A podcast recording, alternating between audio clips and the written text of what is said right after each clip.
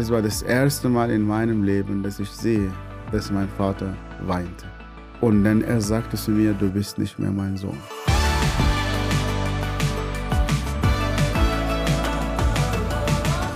Herzlich willkommen zu Hoffnungsmensch, dem Podcast mit Menschen, die mit dem Himmel im Herzen die Welt verändern.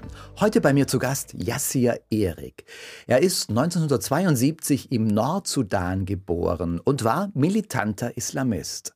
Heute ist er evangelischer Theologe, lebt in Deutschland und hat eine schwäbische Frau geheiratet. Yassir Erik hat eine krasse Geschichte. Er hat erlebt, was eigentlich kein Mensch von sich sagen kann. Er stand an seinem eigenen Grab. Ja, sehr herzlich willkommen. Schön, dass du da bist. Vielen Dank, Stefan, für die Einladung und ich bin sehr, sehr gerne hergekommen. Ja, so, was bist du eigentlich inzwischen mehr, Schwabe oder Sudanese?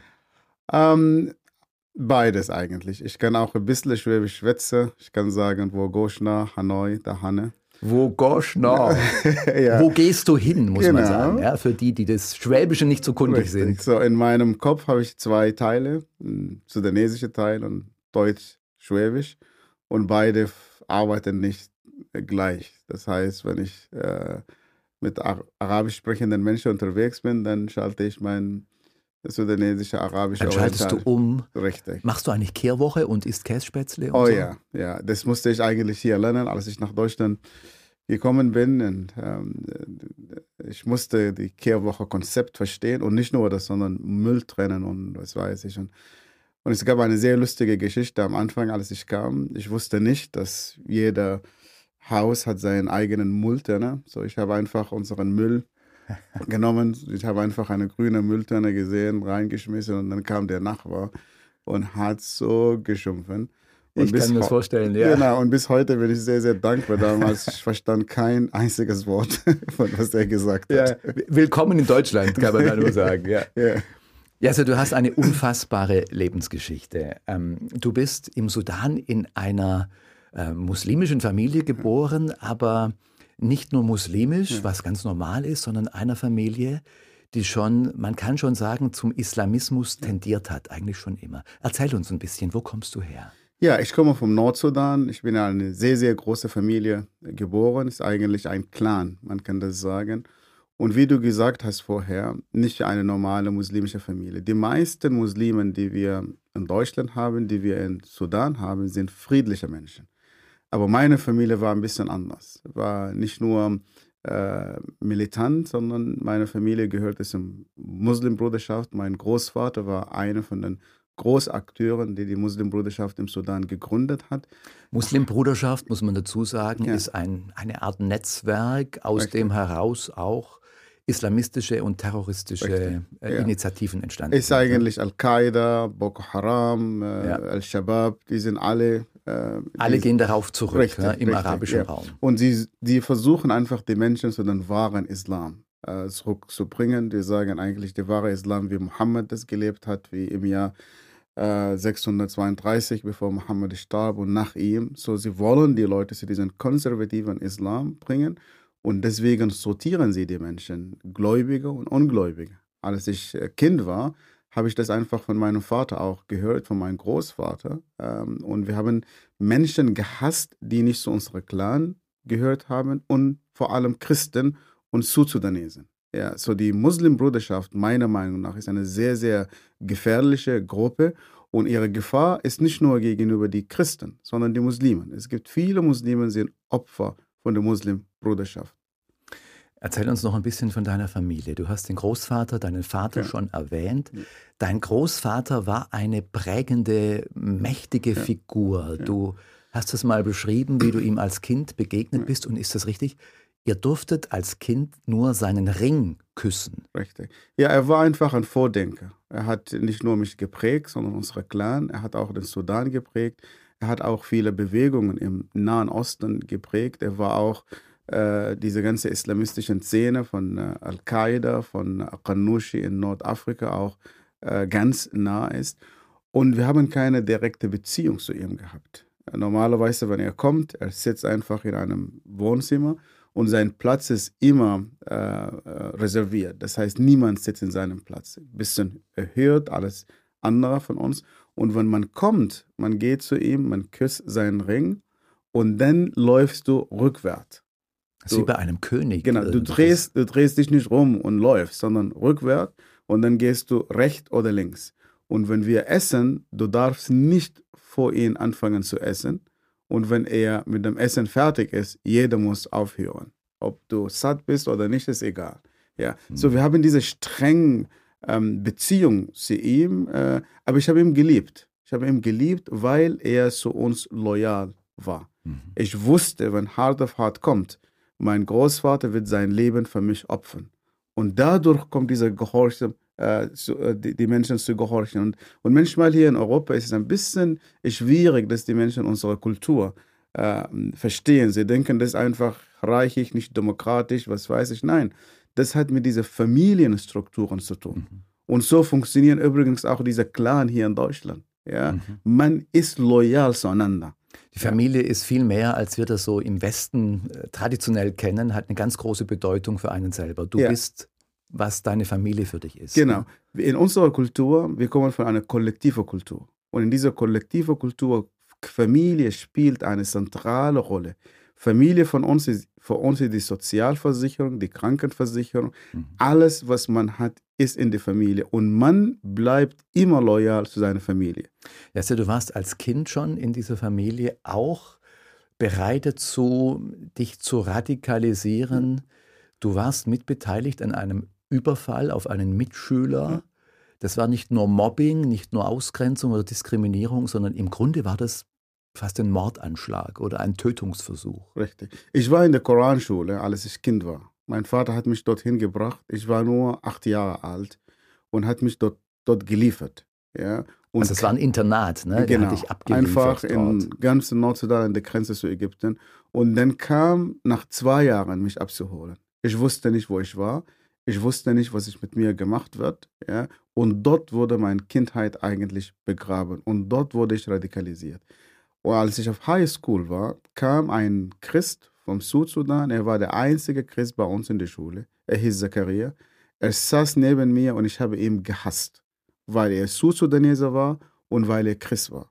Und eines Tages habe ich zu meinen Freunden gesagt, wir müssen diesen Zachariah umbringen, weil er ein ungläubiger Mensch ist. Und dann haben wir ihn in einer dunklen Nacht attackiert. Zachariah hat geschrien und ich höre seinen Schrei bis heute. Und wir waren ohne Erbarmen gegenüber ihm. Sie haben, wir haben seinen Arm gebrochen, seinen Fuß gebrochen. Wir haben ihn verletzt und er hat geblutet. Und plötzlich konnte er nicht mehr atmen und nicht mehr schreien. Und wir haben ihn unter diesem Baum zwischen Leben und Tod gelassen. Und Zachariah kam nie wieder zu uns in die Schule. Damals habe ich gedacht, ich habe etwas Gutes vor Allah, vor Gott getan. Also kein schlechtes Gewissen, sondern das war etwas, was fast einen gottesdienstlichen Charakter für Richtig. hatte. Ne? Für die damalige Zeit, ich war stolz, meine Freunde waren stolz und wir haben immer wieder davon erzählt. Und ich war auch bereit, nach Südsudan zu gehen. Wir haben einen Krieg gehabt gegen die Südsudanesen. Zweieinhalb Millionen Menschen wurden systematisch massakriert. Und ich saß oft in Kreisen von meiner Familie, die in der Regierung waren, und ich habe immer die Diskussion gehört, man träumt von einem Südsudan ohne Südsudanesen. Ja. Mhm. Und deswegen habe ich kein schlechtes Gewissen gehabt, sondern das war einfach, ich fühlte, ich habe etwas, äh, ich war beteiligt, etwas Gutes zu tun, um diese ganze ähm, äh, Gedanken, dass wir die Menschen einfach ausgrenzen und ausrotten. Und damals für mich war, war nicht etwas Schlimmes. Ja. Als Kind habe ich das Wort Toleranz nie gelernt. Als Kind habe ich auch nicht gelernt, dass unser Nachbar anders denkt, anders aussieht, aber er ist genauso Sudanese wie ich. Diese Gedanken habe ich nicht gehabt, als ich Kind war. Du bist später Christ geworden ja. und hast ein ganz anderes Leben begonnen. Wie das dazu kam, darüber reden wir gleich. Mhm.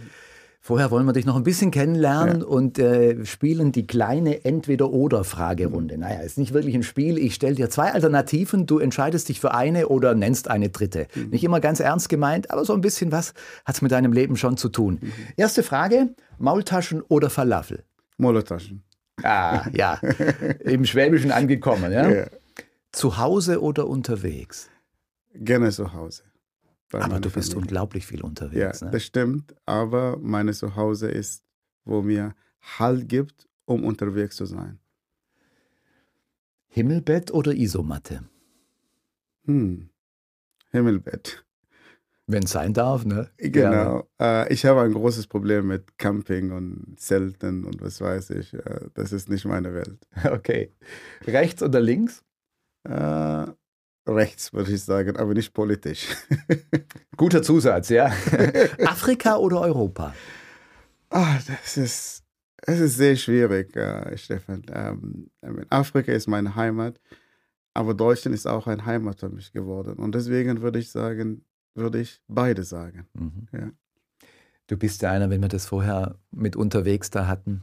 Ähm, immer wenn ich dich erreichen will, bist du irgendwo. Also äh, schon am Telefon kannst du sagen, bin gerade in Bagdad, ruf später zurück oder so. Ja?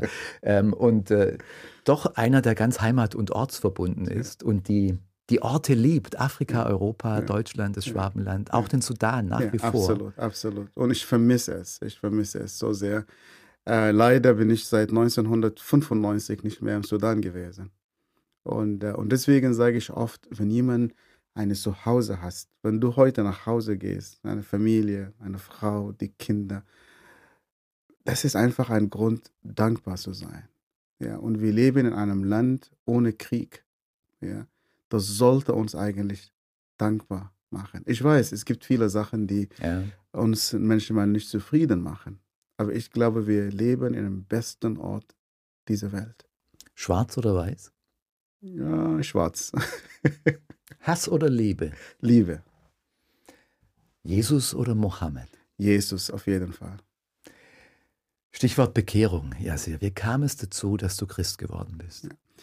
Ich muss einfach sagen, ich habe noch nie Beziehungen zu Kirche, Beziehungen zu Christen gehabt, weil das Bild vom Christentum für mich war ein schreckliches Bild.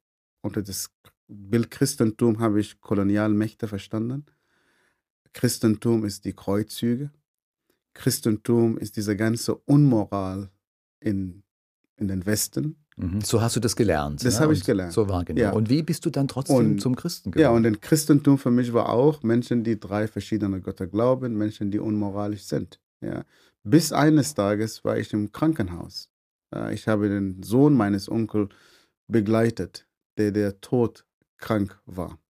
Ja, mein Onkel ist ja Christ geworden. Er war der Erste, der in der Familie der Christ geworden ist. Und dann kam er zu meinem Großvater und ohne irgendetwas hat er erzählt, dass er Christ geworden ist. Wir waren schockiert.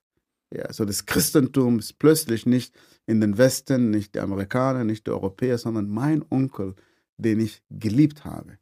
Ja, und war ein, er war ein sehr strenggläubiger Muslim, ist er Christ geworden. Und es war das erste Mal in meinem Leben, wo ich diese Frage gestellt habe, wer ist Jesus und was ist das Christentum? Weil jemand in meiner Familie ist Christ geworden. Und meine Motivation war, ich habe gedacht, wenn ich diese Frage beantworten kann, wer Jesus ist, dann kann ich mein äh, Onkel überzeugen, dass er zurück zum Islam kommt. Mhm. Ja, das war mein Interesse. Ja. Und dann hast du ihn besucht. Ne? Und dann habe ich ihn besucht, er hat mit mir geredet und, uh, und alles, was er gesagt hat, ich habe das daran nicht geglaubt, weil ich war zu 100% überzeugt, er ist in den falschen Weg gegangen ist. Bis ich eines Tages im Krankenhaus war, mein Onkel war im Gefängnis, er hat einen Sohn, der todkrank war. Wir brachten ihn ins Krankenhaus und die Ärzte sagen, er würde sterben. Er hat keine Chance aufs Leben. Und während ich im Krankenhaus war, kamen zwei koptische Christen, die ich auch gehasst habe. Ich habe alle Christen gehabt. Koptische Christen sind aus Ägypten. Aus ne? Ägypten, ne? ja. ja. Also bei uns im Sudan die, die Christen entweder von, äh, aus Ägypten, ja. Kopten oder von Südsudan. Ja. Und beide haben wir keine Beziehungen zu ihnen gehabt. Und diese zwei koptische Christen kamen, Intensivstation, und einer hat seine Hand gestreckt, wollte mich begrüßen. Normalerweise im Sudan, wir begrüßen jeden Menschen, das ist kein Problem. Und dann habe ich gesehen, dass er ein Kreuz in seiner Hand hat. Dann habe ich meinen Arm zurückgezogen und ich habe gesagt, ich würde nie eine Hand berühren, der ein Kreuz hat. So fanatisch war ich. Und dann ich habe sie gefragt, warum sind sie gekommen? Und dann er sagte, wir sind hier gekommen, weil wir gehört haben, dieses Kind ist krank. Damals wusste ich nicht, dass Christen beten und ich wusste auch nicht, dass Christen an Gott glauben. Und ich wollte nicht, dass sie für dieses Kind beten, weil ich gegen sie war, aber nur aus Höflichkeit. Ich habe zu ihnen gesagt, ja, ihr könntet beten und dann danach, ich will euch nicht sehen. Und diese beiden Christen standen neben dem Bett von diesem Kind und sie fingen an zu beten. Und ihr Gebet hat mich innerlich berührt vor zwei Gründen. Erstens, dass sie mit Gott geredet haben, alles sie persönlich kennen, alles wir, alles ich mit dir rede. Sie reden mit Gott und sagen, Gott, bitte mhm. heile ihn. Und das Zweite, was mich bewegt hat, mit, welchem, mit welcher Liebe haben sie gebetet. Ich habe sie in meinem Herzen gehasst. Ich wollte sie nicht dabei haben. Und dann ihre Gebet war einfach gefüllt mit Liebe und, und, ähm, und Zuneigung, dass man, die wollen einfach, dieses Kind geheilt wird, alles ob ihr eigenes Kind gewesen wäre. Und das hat dich so beeindruckt? Das hat mich beeindruckt, weil ich habe auch für die Christen gebetet damals, als ich streng gläubiger Muslim. Aber mein Gebet ging immer so, bitte Gott zerstöre sie, bring Feuer vom Himmel, äh, ver, ähm, äh, vernichte ihre Kinder, ihre Das war mein Gebet für die, für ja. die Christen. Und diese zwei ungläubigen Menschen, die ich dachte, die sind ungläubig, mhm. die, die kommen, sie und beten und sie reden mit Gott mit einer Gewissheit und nicht nur das. Und hast du dann schon begonnen zu glauben?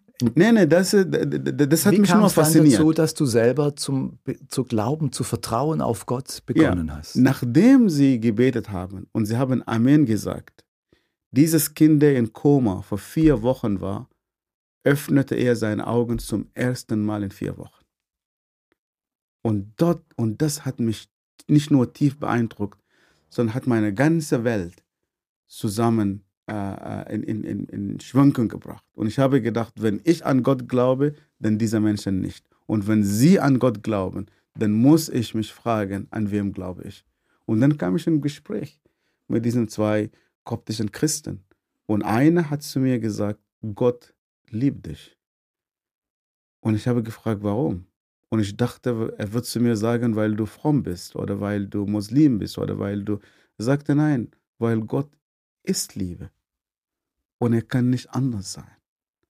Und dann hat er mir von Jesus Christus erzählt, der von sich sagte, ich bin der Weg und die Wahrheit und das Leben. Als ich Muslim war, ich habe diesen Weg gesucht. Jeden Tag, wenn ich bete, 17 Mal am Tag, zitiert man Sura 1.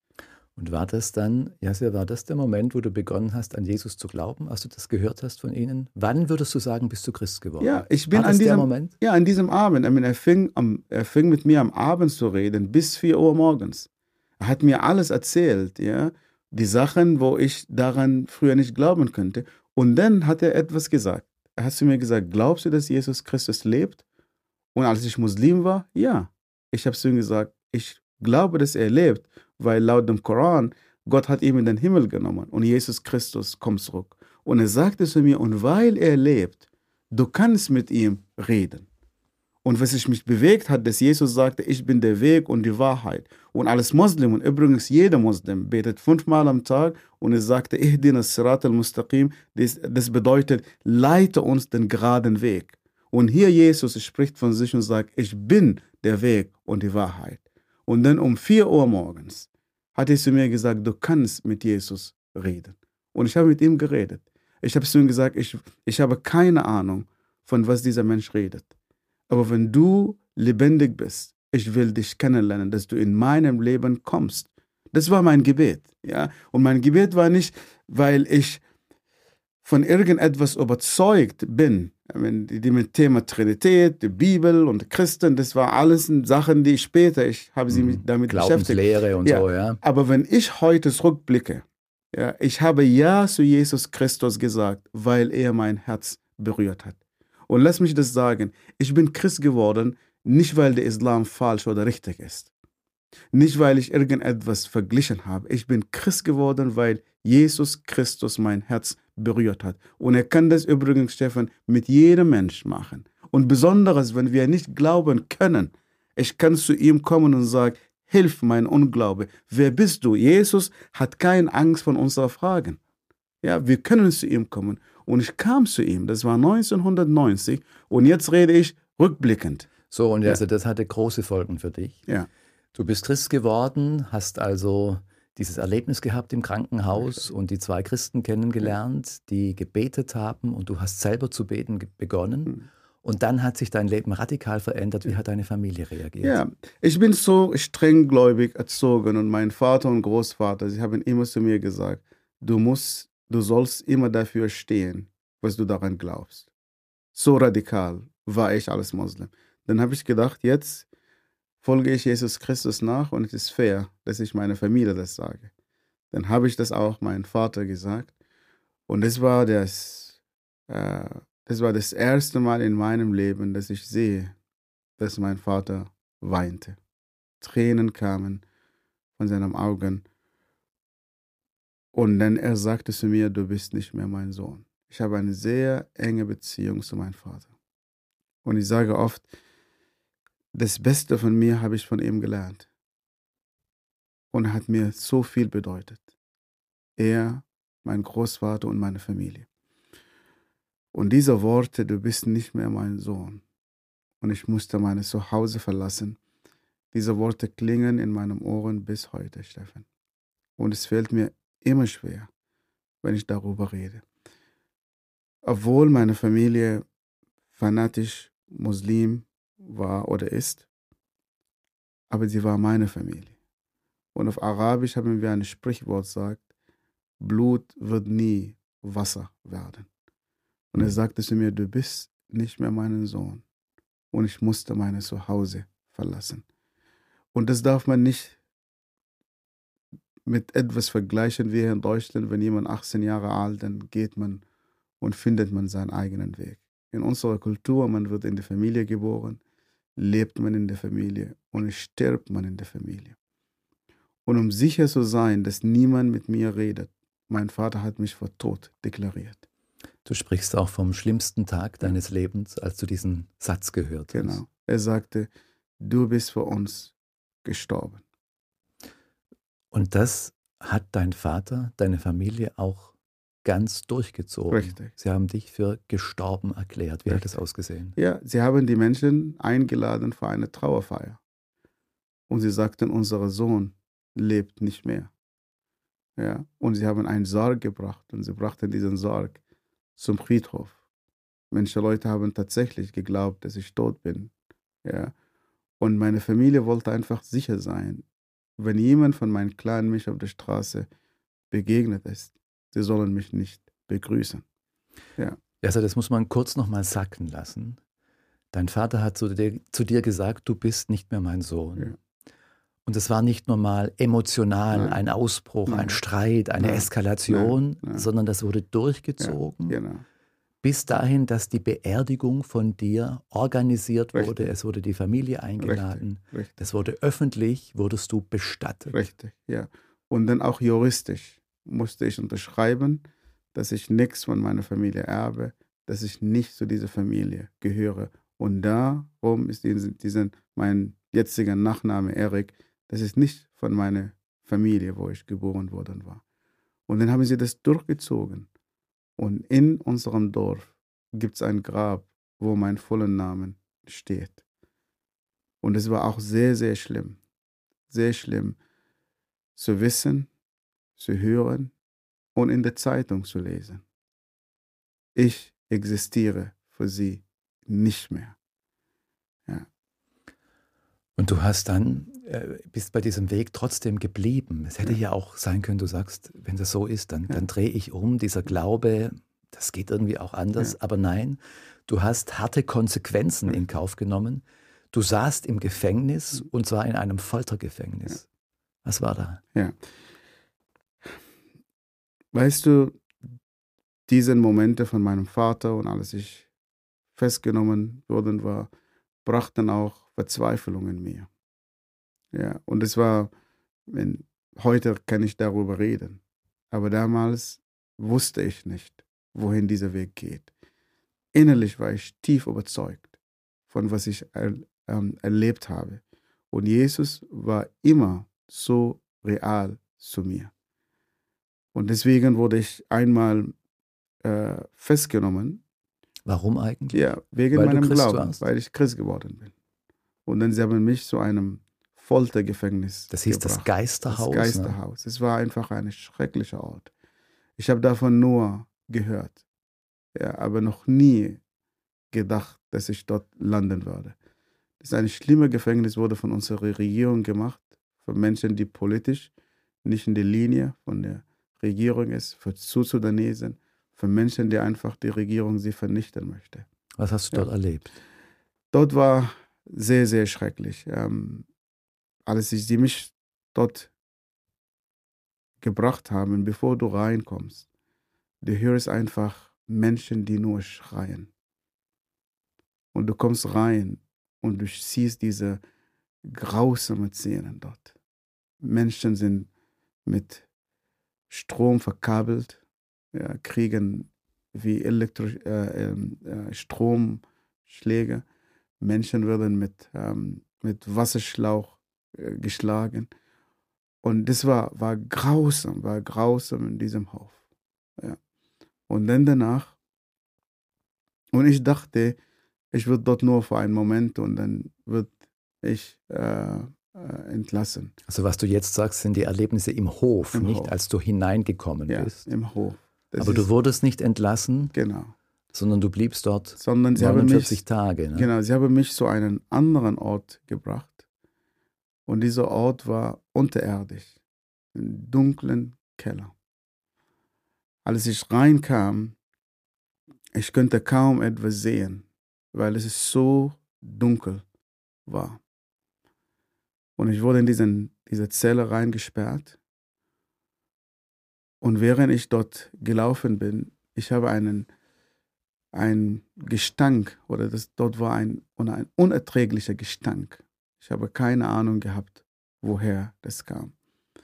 Und dann haben sie mich in diesen Zelle zuerst mit zwei Südsudanesen reingesperrt, die ihnen, die nicht mehr reden könnten, weil sie so gefoltert sind.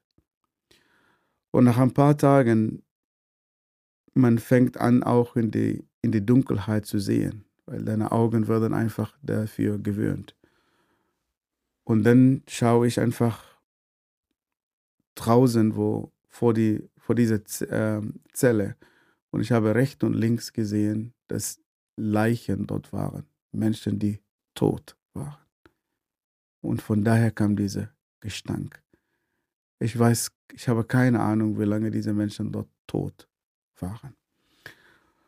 Und dann später, sie haben mich in einen Einzelzimmer, Einzelzelle äh, gebracht, ja, aus Beton. Ich könnte nicht sitzen, ich könnte nicht stehen. Zum Glück bei der Verhaftung habe ich meine Bibel und ein Handtuch mitnehmen können. Und auf diesem Handtuch stand auf Englisch, The Lord is my light. Der Herr ist mein Licht. Ich nehmte dieses Handtuch mit und ich habe dieses Handtuch als Kissen, als Matratze, als Decke benutzt. Ich war so deprimiert im Gefängnis. Ich könnte nicht in meine Bibel lesen, weil es so dunkel war. Und alles, was ich gemacht habe, ich habe einfach mich immer wieder an diesem Handtuch festgehalten. Und eigentlich nicht an dem Handtuch, sondern an diese Bibelvers. Der Herr ist mein Licht. Der Herr das hast du im Dunkeln. mein Licht. Immer wieder vor Augen gehabt. Das hat mich sieben Wochen in die Dunkelheit getragen. Aber Jesus war real, weil zu deiner Frage, wie könnte ich etwas so durchmachen? Weil Jesus dort war. Dort war, begegnete mich, umarmte mich. Und was mir dort geholfen hat, ich habe innerlich entschieden, nicht diese Menschen, die mich im Gefängnis gebracht haben, definieren mich, sondern ich lasse mich von Jesus Christus definieren. Der sagte, ich bin das Licht dieser Welt. Das Allerschlimmste war mit dem Essen.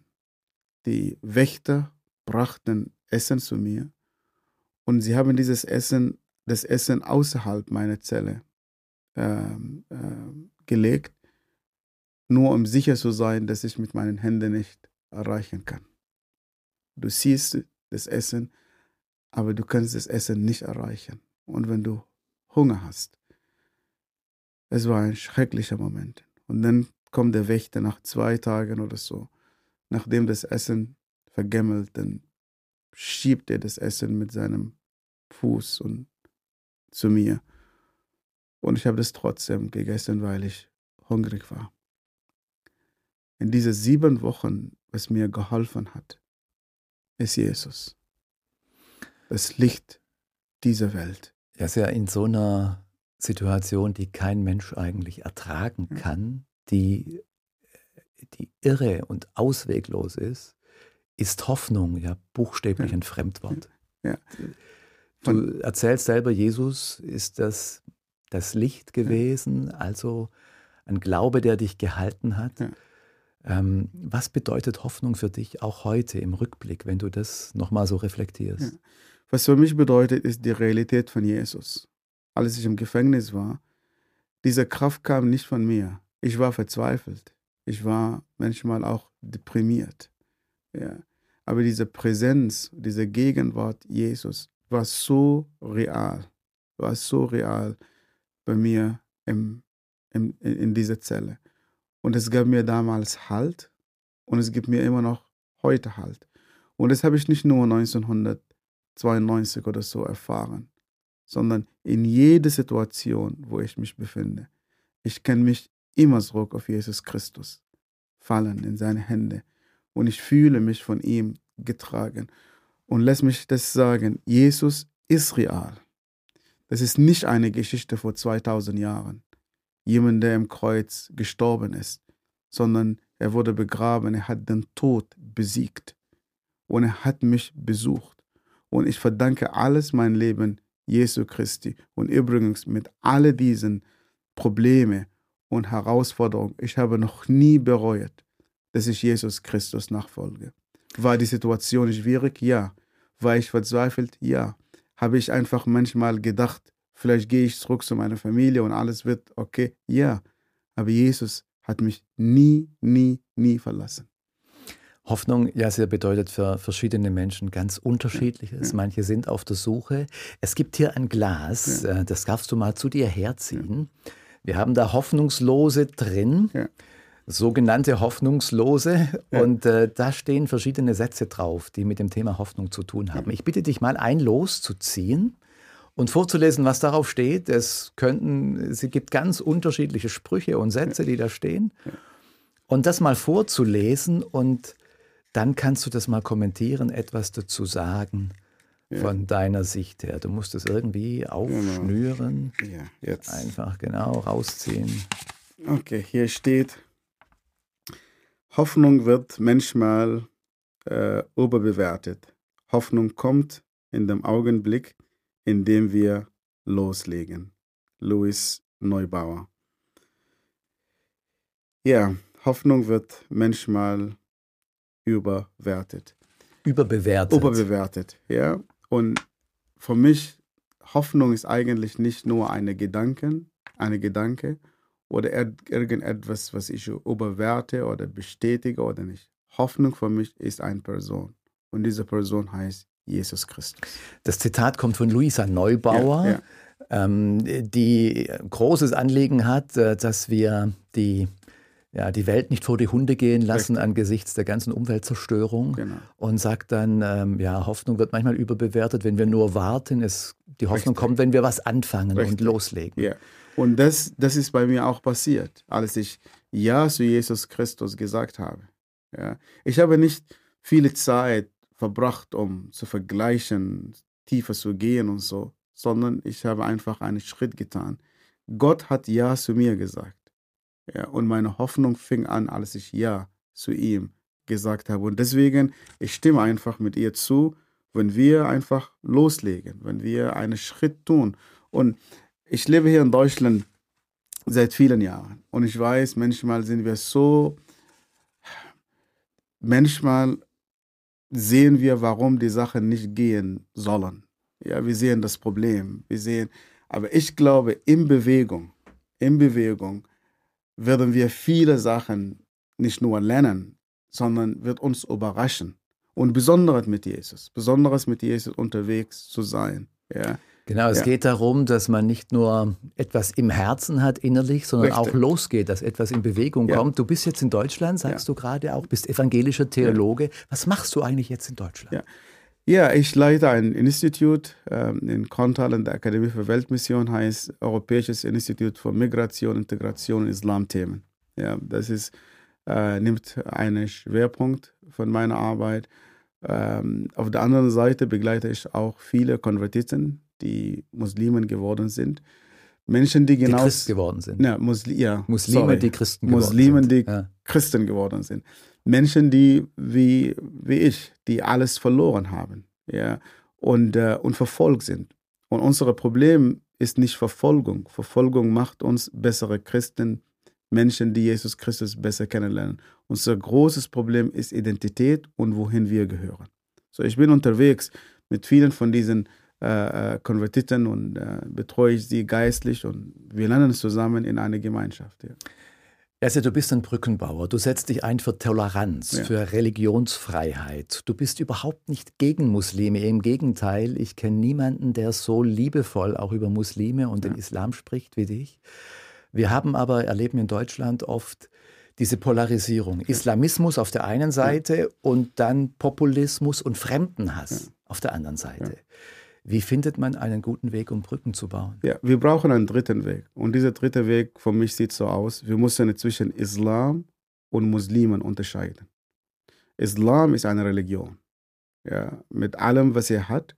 Und wir dürfen diese Religion nicht nur kritisieren, wir dürfen uns auseinandersetzen mit dieser Religion. Wir dürfen auch über die kritischen Sachen reden, genauso wie wir mit dem Christentum, Judentum, jeder Ideologie. Alles Religion. Muslimen, alles Menschen. Für mich, diese Menschen ähm, tragen das Ebenbild Gottes. Ja. Diese Menschen sind von Gott geliebt. Und zu diesen Menschen müssen wir Brücken bauen. Das heißt, wir müssen, uns, äh, wir müssen unsere Hausaufgaben machen, kulturell uns gegenseitig verstehen. Wir müssen miteinander reden, nicht übereinander reden. Ja, und wenn ein Problem in unserer Gesellschaft gibt, wir müssen über diese Probleme reden. Was ich in Deutschland hier schätze, ist die Klarheit. Man redet Klarheit in alle Sachen und das ist etwas Gutes. Aber ich habe das Gefühl, wenn zu diesem Thema Islam kommt und Muslimen und Islamisten und was weiß ich, entweder schweigt man oder versucht man eine Differenzierung zu machen, die nicht realistisch ist. Das heißt, Muslimen als Menschen, die in diesem Land leben. Ja, sie haben Rechte, sie haben Pflichten und deswegen Integration für mich ist nicht, dass jemand mich toleriert und sagt, ja, lass uns, lass sie einfach so leben, sondern Integration bedeutet für mich, wir brauchen als Migranten Muslime und Nicht-Muslimen. Wir müssen wissen, welche Pflichten haben wir in diesem Land und welche Rechte. Mhm. Und ich kann erst meine Rechte verlangen, wenn meine Pflichten sozusagen erfüllen. Das meinte ich. Brücken bauen zu Menschen. Weil, wenn wir über Christentum und Islam reden, vom Religion her, vom Dogma her, vom Theologie her, ich kann sagen, diese beiden Religionen haben miteinander nichts zu tun. Ja, so von daher theologisch, da gibt es einfach eine Klarheit in vielen Sachen. Aber Muslimen alles Menschen, ich würde nie jemanden hier in Deutschland unterstützen, der Muslimen hasst. Nie. Ja, und das dürfen wir auch nicht. Und von daher, ich finde, das ist problematisch, dass Menschen gewisse Sachen instrumentalisieren, nur um uns in dieser Gesellschaft zu spalten. Du machst eine klare Abgrenzung gegen alle rechtspopulistischen oder dazu tendierenden Haltungen, bist ganz Muslimen zugewandt. Ich will dich mal fragen noch nach der Unterscheidung zwischen Islam und Islamismus. Ja, ja. Kann man die eigentlich treffen? Wo läuft diese Linie? Ja, eigentlich, man kann das nicht, nicht, nicht trennen. Ja, es gibt viele Muslimen, die friedliche Menschen sind. Ich habe viele Freunde, die, die, die, die, die friedlich sind. Und man versucht zwischen Islam und Islamismus zu unterscheiden, zu sagen, okay, damit wir die Menschen nicht betreffen. Und deswegen mache ich die Unterscheidung Islam und Muslimen. Ja, und nicht Islam und Islamismus. Es Weil, gibt doch aber auch einen offenen, einen äh, toleranteren, aufgeklärten Islam. Das stimmt, das stimmt. Allerdings die Islamisten, Al-Qaida, auch als ich Muslim war, ich habe Menschen gehasst, nicht weil ich nur ein schlimmer Mensch war, sondern ich habe Texte gehabt. Texte, die zu mir sagen, du darfst die Christen und die Juden nicht als Freunde annehmen. Und Mhm. ich war ein gläubiger Mensch und ich nahm diesen Text ernst. Die Menschen können sagen, ja, äh, die Muslimen äh, oder dass ich diese Texte falsch, äh, äh falsch interpretiert habe, aber das hilft uns nicht. Ja? Nimm einfach diese ganze Gewaltthematik und Dschihad-Thematik. Übrigens, die, die ersten Kriege, die passiert sind, waren ein innerislamischer Krieg im Jahr 632 zwischen Aisha, die Frau von Mohammed, und zwischen Ali, sein Cousin. Haben diese Menschen den Islam falsch verstanden? Ja. So diese ganze Gedanken, die Islamisten haben den Islam falsch verstanden, die Terroristen haben den Islam falsch verstanden. Das hilft uns nicht weiter. Ja. Im Christentum, lass mich das nur sagen, im Christentum, dieser ganze historisch kritisches Denken, meiner Meinung nach, hat das Christentum äh, gerettet. Ja, indem, dass man die Texte gesehen, genommen hat.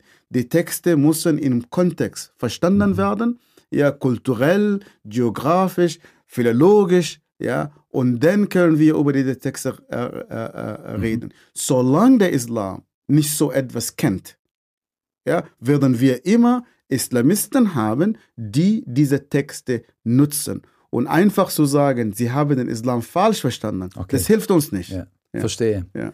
Ja, vielen Dank. Also wir könnten äh, noch lange darüber sprechen, über das Verhältnis, auch über politische Konsequenzen. Richtig. Vielleicht haben wir mal an anderer Stelle noch. Gelegenheit dazu. Ich äh, danke dir ganz herzlich bis hierher und will dir zum Schluss drei Satzanfänge noch geben und bitte dich, diese Sätze zu vollenden. Erster Satz. Wenn ich meinen Vater heute treffen würde, dann würde ich. Ich würde zu ihm sagen, es tut mir leid, dass ich nicht kommunizieren könnte, was sich in mir passierte. Ich würde zu ihm sagen, und ich würde ihm auch Zeit geben, die Veränderung, die in mir passiert, zu sehen und nicht durch Argumente zu ihm zu kommen. Ich halte in meinem Herzen die Hoffnung fest, weil? Weil Jesus Christus lebt und den Tod besiegt hat. Für Christen und Muslime in Deutschland wünsche ich mir einen friedlichen Zusammenleben dass wir einfach offen, kritisch, aber wohlwollend über unsere Religion, über unseren Glauben reden. Jesse, ich danke dir ganz herzlich, dass du heute hier zu Gast bist und deine Geschichte erzählt hast und uns hast in dein Herz blicken lassen. Ja. Danke für die Hoffnung, die du bezeugst. Ich wünsche dir alles Gute, Gottes Segen für deinen weiteren Weg. Danke und dir. Genau das wünsche ich euch auch. Dass ihr eine Hoffnung im Herzen habt, die euch trägt und die euch bereit macht, die Welt zu verändern. Wenn ihr mehr wissen wollt über Menschen, die Hoffnung haben, Infos, Inspiration, dann geht doch mal auf hoffnungsmensch.de, dort findet ihr weitere Impulse und damit wünsche ich euch alles Gute und viel Freude beim Weltverändern.